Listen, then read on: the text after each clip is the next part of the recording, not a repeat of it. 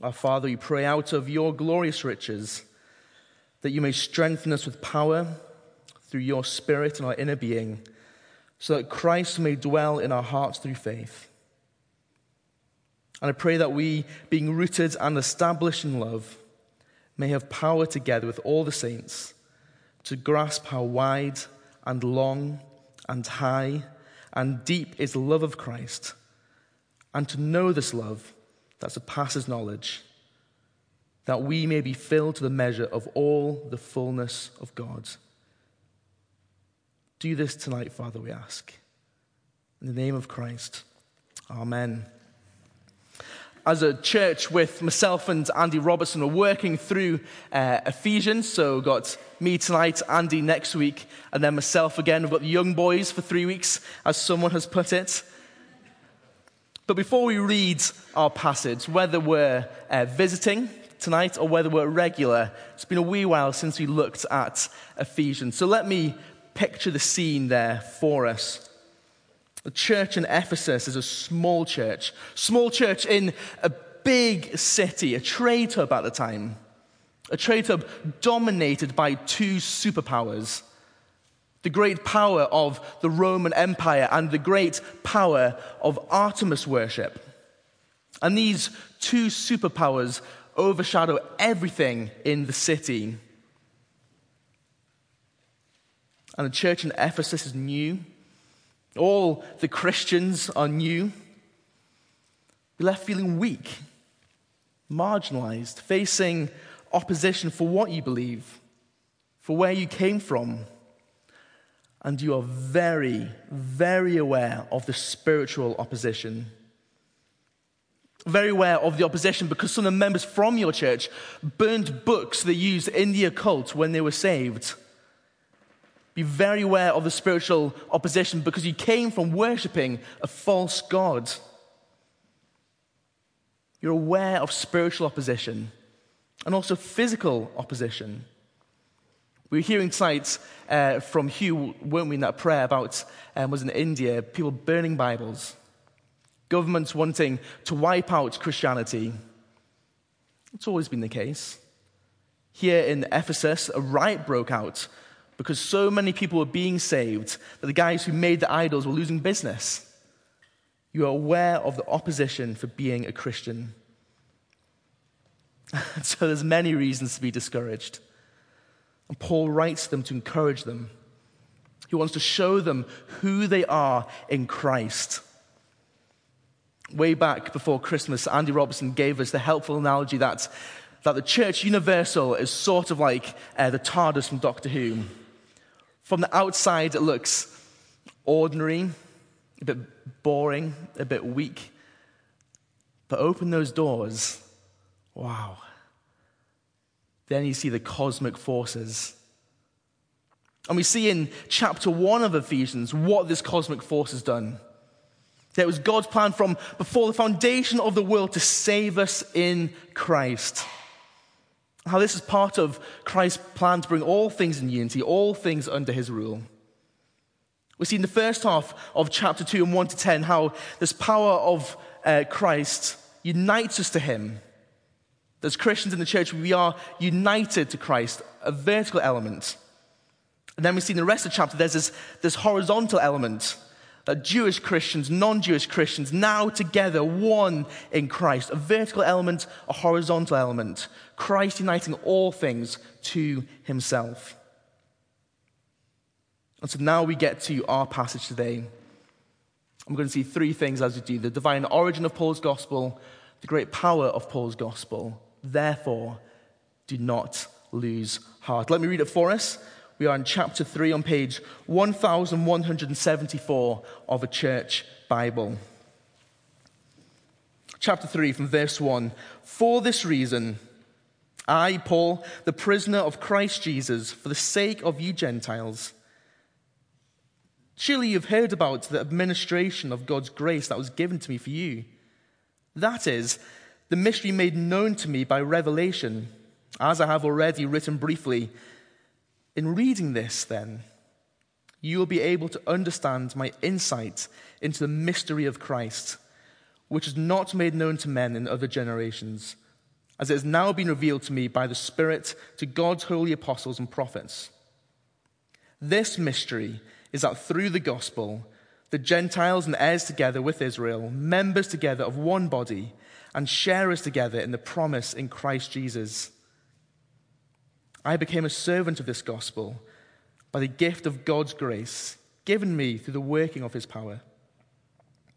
Although I'm less than the least of all God's people, this grace was given me to preach to the Gentiles the unsearchable riches of Christ and to make plain to everyone the administration of this mystery, which for ages past was kept hidden in God who created all things. His intent was that now, through the church, the manifold wisdom of God should be made known to the rulers and authorities in the heavenly realms, according to his eternal purpose, which he accomplished in Christ Jesus our Lord. In him, and through faith in him, we may approach God with, with freedom and confidence. I ask you, therefore, not to be discouraged because of my sufferings for you, which are your glory. Perhaps as you keep your Bible open, you'll need it open for the whole evening. You'll notice in verse 14, Paul repeats himself, doesn't he, from verse 1? For this reason, for this reason. So, why does Paul start saying this in verse 1 uh, and then stop and then pick up again in verse 14? What, what is burdening, burdening him so much? He has to stop and say something else. Well, notice as he goes on in verse 1 Paul, the prisoner of Christ Jesus, for the sake of you Gentiles. A Gentile is a non Jewish person. This is what he says in verse 1. Have a look in verse 13. We see here again that Paul is suffering. Why does Paul stop to mention this? Think of it perhaps like this. So far, Paul has taken the Ephesian church up to some of the highest theological mountains in the, in the New Testament. And they've looked out at these amazing views of all that they have in Christ, of Christ's eternal plan. And then Paul begins to speak again. And as he starts to talk, they notice that he's in chains, that he's suffering. He knows their eyes are no longer on the views he was talking about, and now they are on him. How can the glorious heights of the gospel in chapters 1 and 2 and this weak, suffering prisoner add up? How can we trust Paul's message when he talks about this great plan and he's in chains? So Paul stops and he addresses this. He doesn't want the church to be discouraged. That's our main application this evening that the Ephesian church would not to lose heart because of Paul's suffering and his weakness. That's our application. That we too will not lose heart in Paul's gospel. And that when we see gospel messengers looking weak, when we feel weak, this passage gives us confidence that the amazing gospel Paul proclaims in chapters 1 and chapter 2 is true and is glorious. So, how does Paul get to that? How does he get to this encouragement? Have a look at verse 2 of chapter 3. Surely you've heard about the administration, by that means the process, the strategy of God's grace that was given to me for you. That is the mystery made known to me by revelation, as I have already written briefly. Paul is saying that this work is not his work, it's God's work. It's a work of God's grace given to Paul for them. God is the origin of all this. He's the source. That's the point he's wanting to drive home. And this work is this, this mystery that was made known to him. See, the focus here isn't so much what the mystery is, but rather the origin of the mystery.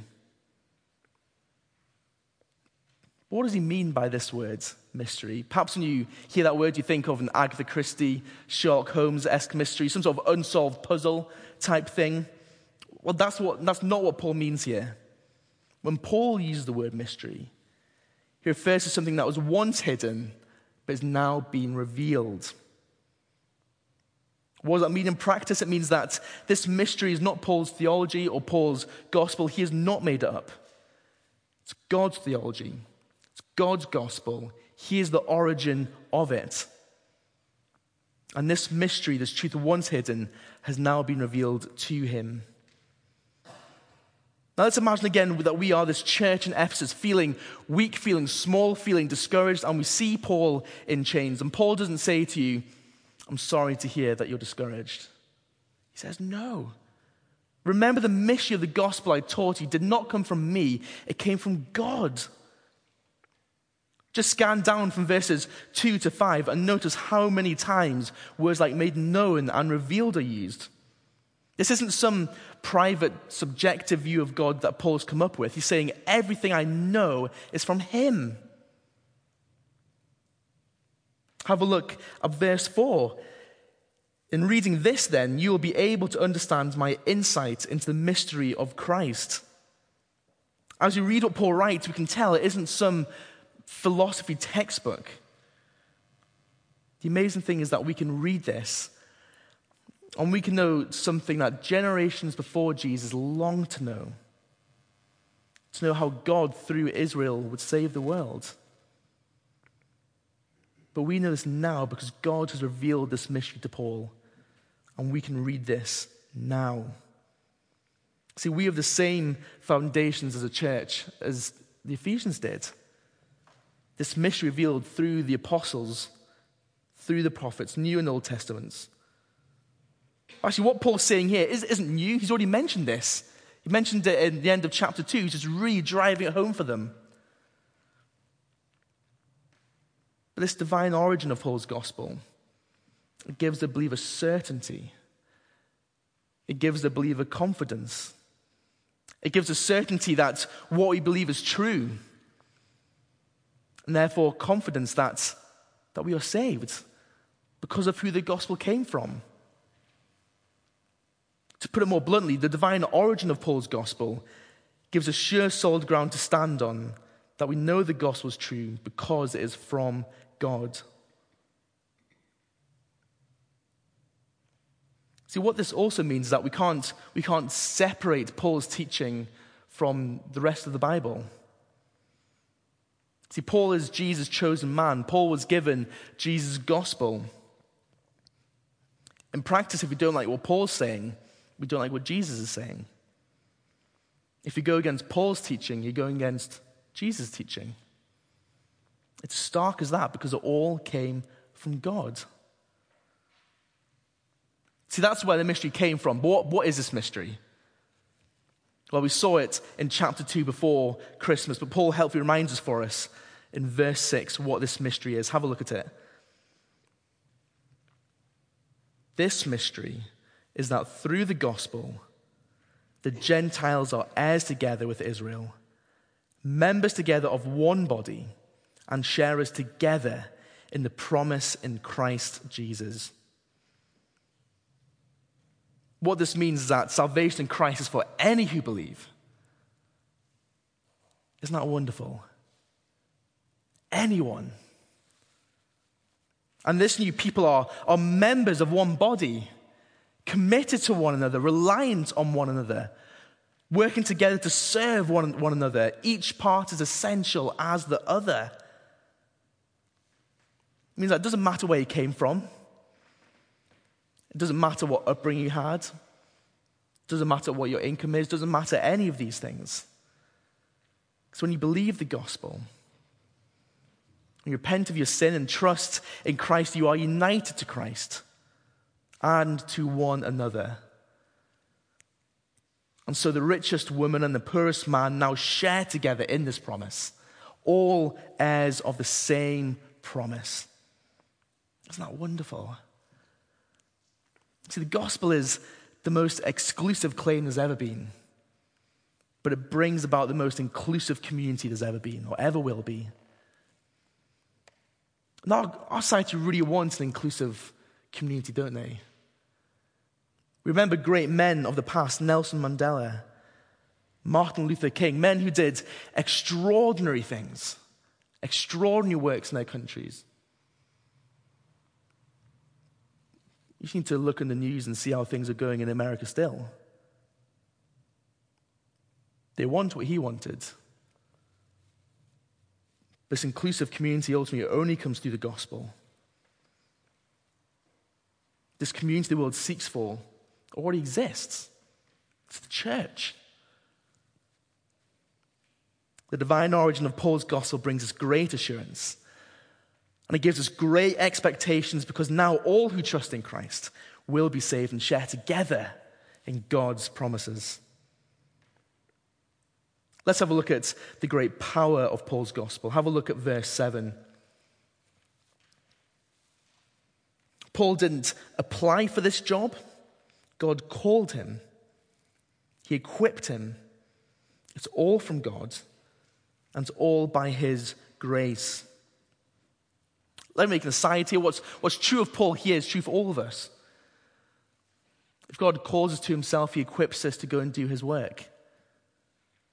If you think I'm not equipped to do that, it's fine, because God's the one who equips us. And we'll see more in chapter 4 in two weeks' time about how God does this. One way the Lord hasn't equipped me, if I'm honest, is in um, creative things. Uh, when I used to work for UCCF, I used to have the nickname Creative Craig because I am awful at art and any sort of drawing things. I, I look at something, and somehow between my eyes and my hand, the picture just gets totally, totally lost.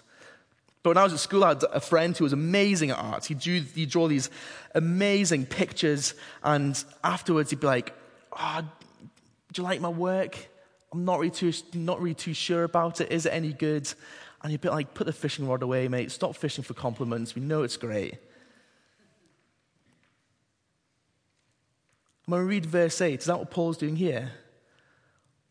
Although I am less than the least of all God's people. Oh, yeah, Paul whatever. No, he's not doing that. See, Paul is plagued by his past. And Paul says this. He is being deeply genuine when he says that he is the least of all the saints. See, Paul, before he was saved, he, he went out to seek and to capture and to kill Christians. One of the most striking things about the Apostle Paul is he was probably the one man who could have wiped out the church just as it was beginning. He is very aware of his former life. And he's very aware of God's saving grace. Very aware of the saving power of the gospel. He was called by Christ and saved and sent out to tell the Gentiles, tell these non Jewish people. And what is he to tell them? He was sent out to preach the boundless riches of Christ. To who? The most unlikely of converts. That's how we often feel, don't we, telling our friends? Those unlikely of converts. You've got CU Events Week coming up. What's Dundee Uni? 18,000 unlikely converts. Abertay, 5,000 unlikely converts. But what do we hold out to them? the boundless riches of Christ. Let me slow down a bit here. I want us to really see what Paul's getting at in, in the text. But to help us, we need to do our best chameleon impression. We need to keep one eye on chapter 3, but turn back to chapter 1 and have a look at verses 9 to 10 of chapter 1.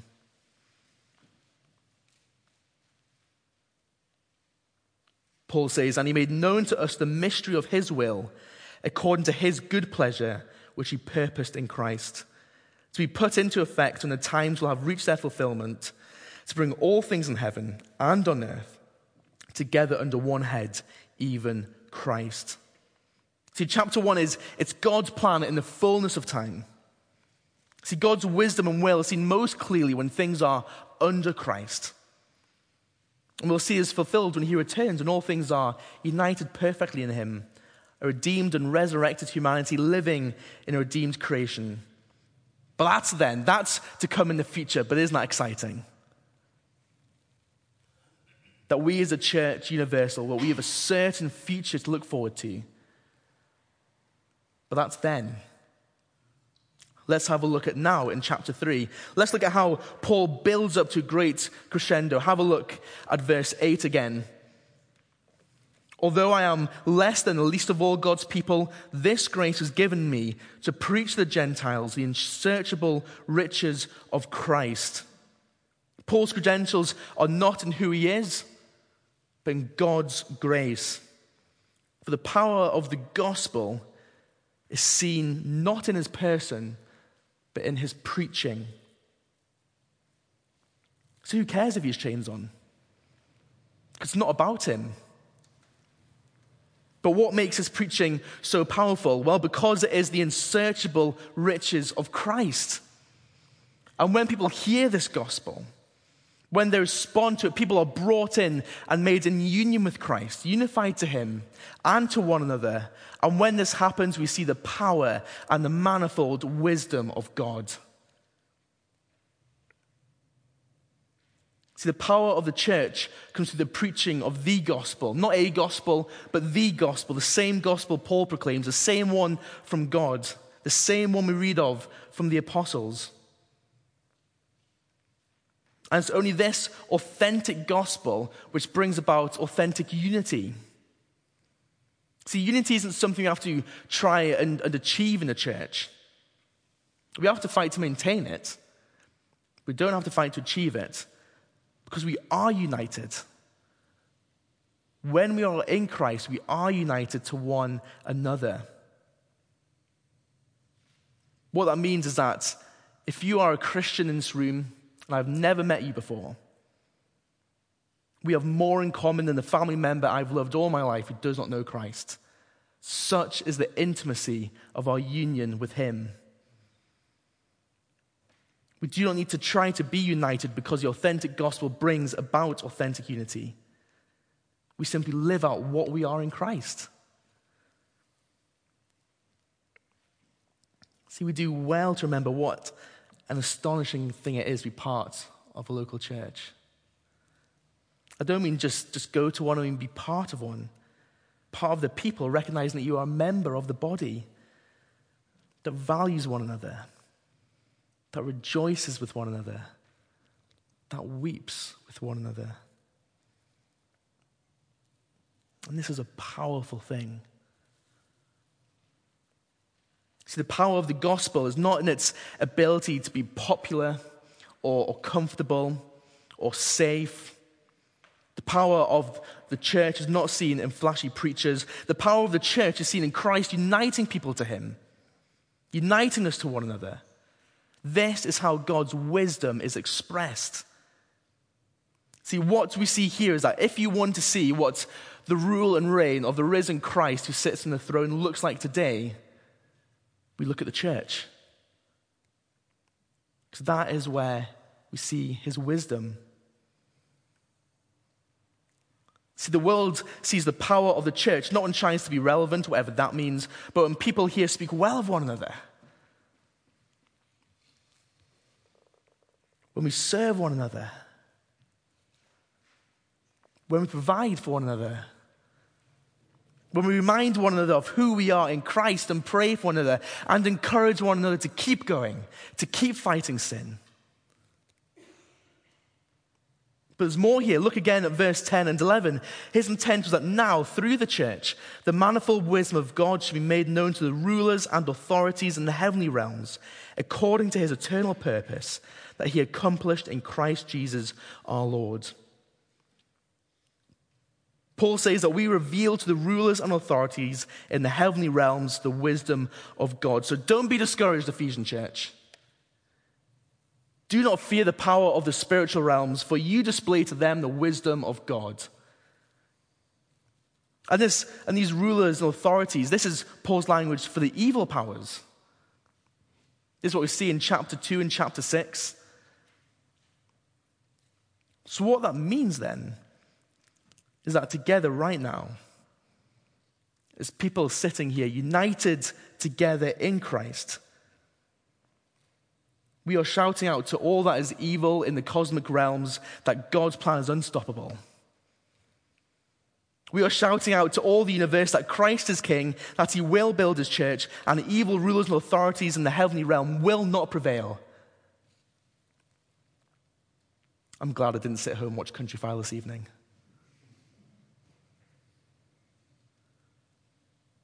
But amongst the encouragement, amongst these wonderful truths, we still acknowledge that these evil powers who we proclaim the triumph of Christ to, they still fight on. And they fight hard. And there's pain and there's confusion, there's, there's suffering. But we encourage one another. We encourage one another in the gospel, remind one another that Christ is king, that he reigns, and that he will return.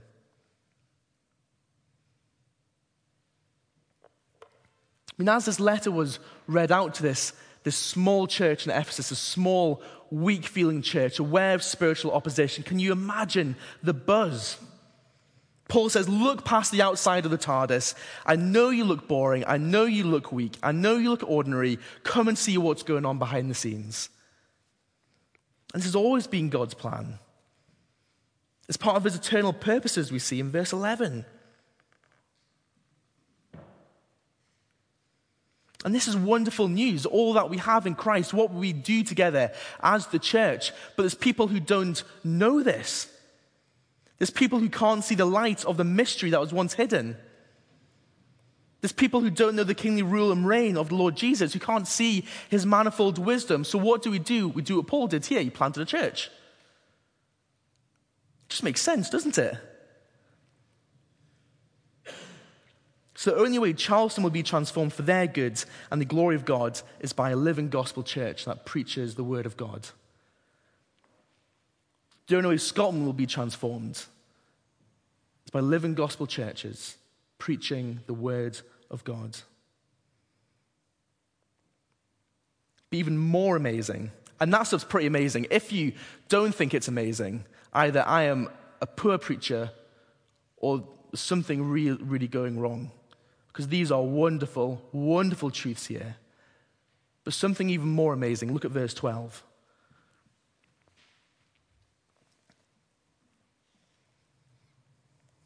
In him, that is Christ, and through faith in him, we may approach God with freedom and confidence.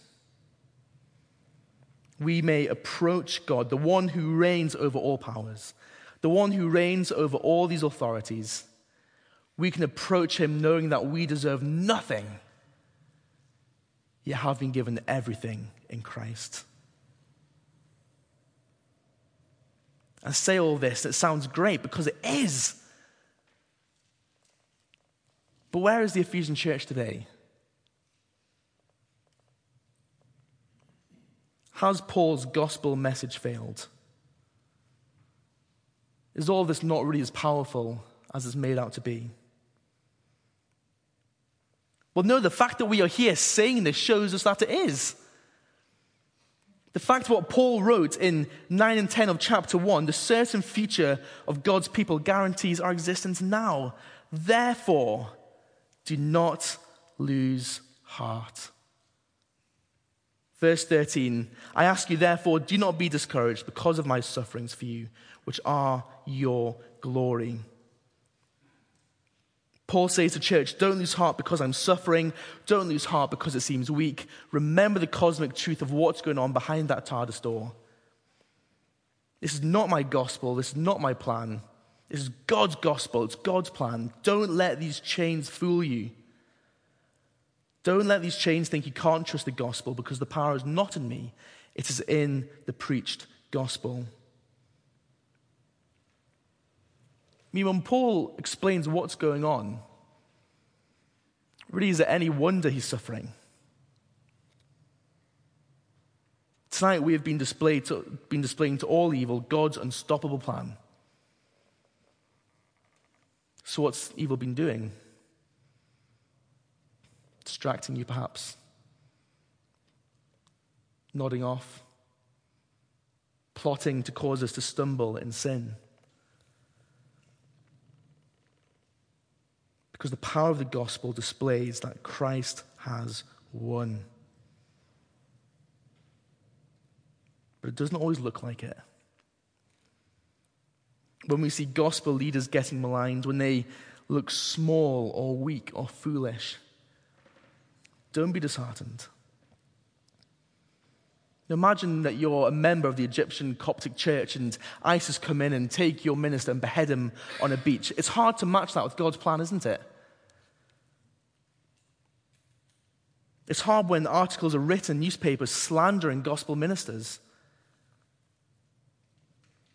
It's hard to match that with the glorious heights of chapters 1 and 2. But like Paul, the power is not in these people, it's in their message. But boy, do they need our prayers. Because as they suffer, as they share the gospel, they do so so that we may know more of Christ. If you're a student here this evening, let me address you for a moment. At your CU Events Weeks, your speakers will have great logic, great reason, and these are needed things when talking to some students, but that doesn't save them. It's important, it's got a place, but it doesn't save them. It is the preaching of the gospel that saves, whether it's Simon at Abertay or, or, or Ander or Christy or, or you in your conversations. But don't be disheartened when you feel weakened on the periphery because you tell people the gospel. If you're honest, if you stood back and looked at, at, at your events, you look weak, you feel weak, the events look weak. The society looks weak. 100 people out of 20,000. But the message you proclaim, anything but weak. The message you proclaim, you hold out to students, brings dead people to life. The message you proclaim is the boundless riches of Christ. The message you proclaim tells all the evil powers that Christ is king.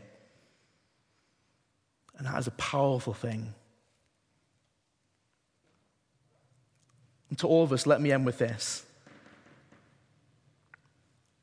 If the power of God is at work in this world through his church, then the power of evil is trying to fight back. And at times it may look like it's winning, but it will not ultimately succeed because the power of the church is the power of the gospel. Because it's not ultimately Paul's gospel, but God's gospel. He's the origin of it. And this gospel is not contained by human weakness. It's not bound by any chains, nor is it confined to any one people group. For the gospel is the power of God for salvation to any who believe.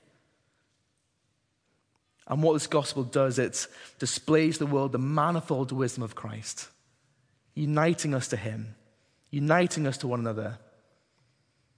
Paul says, Yes, I'm in chains. Yes, I look weak, but this message isn't. So remember the divine origin of the gospel. Remember the power of the gospel. So don't lose heart. Let me pray.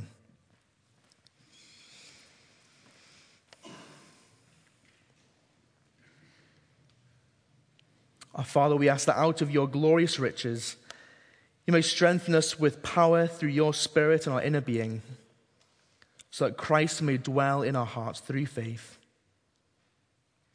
And I pray that we, being rooted and established in love, may have power together with all the saints to grasp how wide and long and high and deep is the love of Christ, and to know this love that surpasses knowledge, that we may be filled to the measure of all the fullness of God.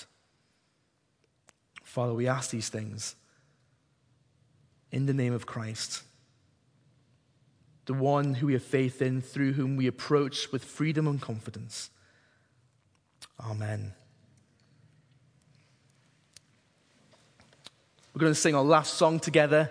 You're the word of God the Father. And as the band begin to play for Abel, please do stand with me and sing, and then please remain standing afterwards for our benediction.